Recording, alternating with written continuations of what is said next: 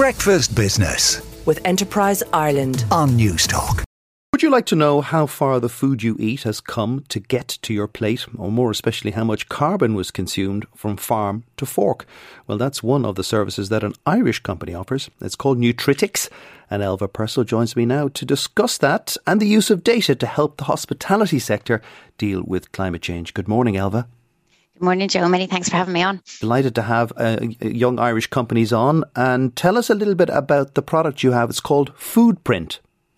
Yeah, it's a, it's a big day for us here in Nutritics. Uh, we're launching Foodprint, and it is a fully automated and transparent carbon and water footprint scoring system for the food service and hospitality business. So, what does it really mean? What it does for those businesses is it gives them the ability to understand, manage, report, and control on the carbon footprint of their supply chains.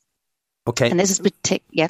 No, no. I, I was just going to say it, it, sounds as if you're you're soaking up a lot of data that's already out there and um, making it of use to the hospitality sector.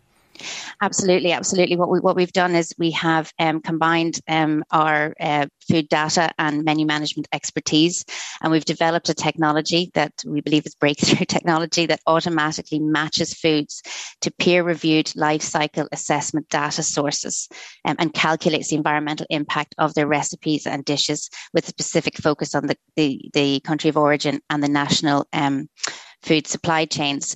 Uh, so just to go back a step, when we talk about the life cycle assessment, just to maybe give an indication of the complexity around that, we're talking about everything from from farm to fork. It's it's from the, the, the soil that's used to, to, to, grow that food, um, to the chemicals involved, to, to the transport, to the processing, to the packaging, you know, the manufacturing. It's capturing all the carbon that that, that is generated through all those processes. Um, so, and so you so just so I can understand this, um, so you give a carbon number, be that in tons yeah. or whatever it is, attached to every pallet or every product to the hospitality sector. Uh, is that it? You give them a kind of a code or a value a value per, per each food item that they have so then that they can generate and, and create recipes based on that and those recipes can display um, the carbon footprint um, of that that total recipe and, and, of their, their whole menu cycle. So if I order Kobe beef from Japan, yep. that is going to have a very high value compared to perhaps tomatoes grown in Wexford.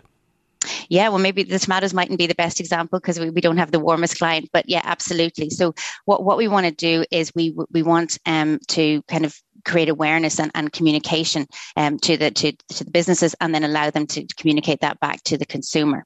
Okay, so it's up to the hospitality sector as to what they tell their customers or their consumers. Um, there's no obligation for them to pass on that carbon value to scare the bejesus out of the consumer who might be about to order that Kobe beef. No, um, um, and um, yeah, we, we don't want to scare anybody here. But what I would say to the hospitality sector is we know that there is a, a growing interest in sustainability by the consumer. Um, so, not to quote too many stats at you, but there was the Global Index um, Sustainability um, from 2021, which shows that 85% of consumers are going greener in their purchasing habits. And Kerry Foods engaged with uh, 14,000 um, uh, people across 18 countries, and 49% of them are now considering sustainability when buying um, a food and beverage. So, what our system will do is it will it can display that in a clear color coded fashion, um, the, the carbon and the water footprint um, of their meal.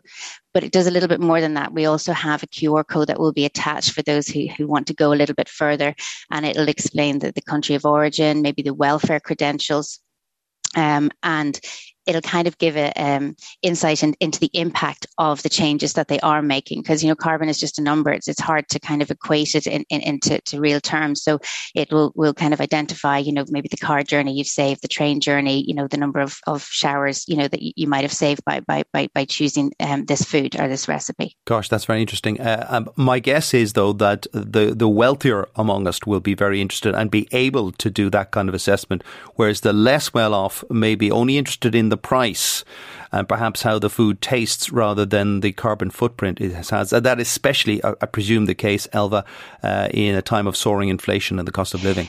Yeah, and and you know uh, uh, that I think that would be the, the perception out there. I, I will say that um, we, we, have obviously the cost of living crisis, we Brexit, COVID, and um, the war in Ukraine. You, you name it. Um, it, it's it's it's it's a very difficult time for the consumer.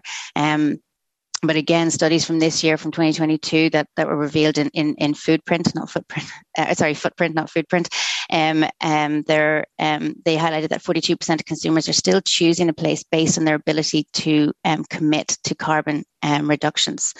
Um, so it, it, it, it really is resonating with the consumer. And I think for businesses who want to hold on to, the, to their consumers, they need to be able to display and, and show their commitment to, um, to their sustainability journey.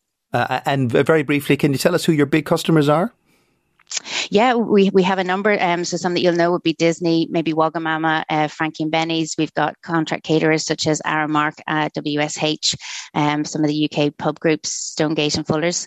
Um, so they would be some of, of the clients that we have. And I know presently we're, we're launching this product today and uh, we have 200 on the waiting list to get access to it. So I think that really shows um, the level of commitment um, that people have to, to, to kind of moving into a more sustainable direction. Well, we wish you well at Nutritics. That is Elva Purcell uh, from Nutritics.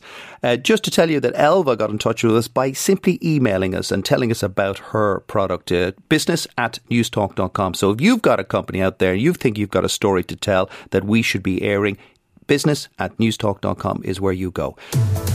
Breakfast Business with Enterprise Ireland on Newstalk.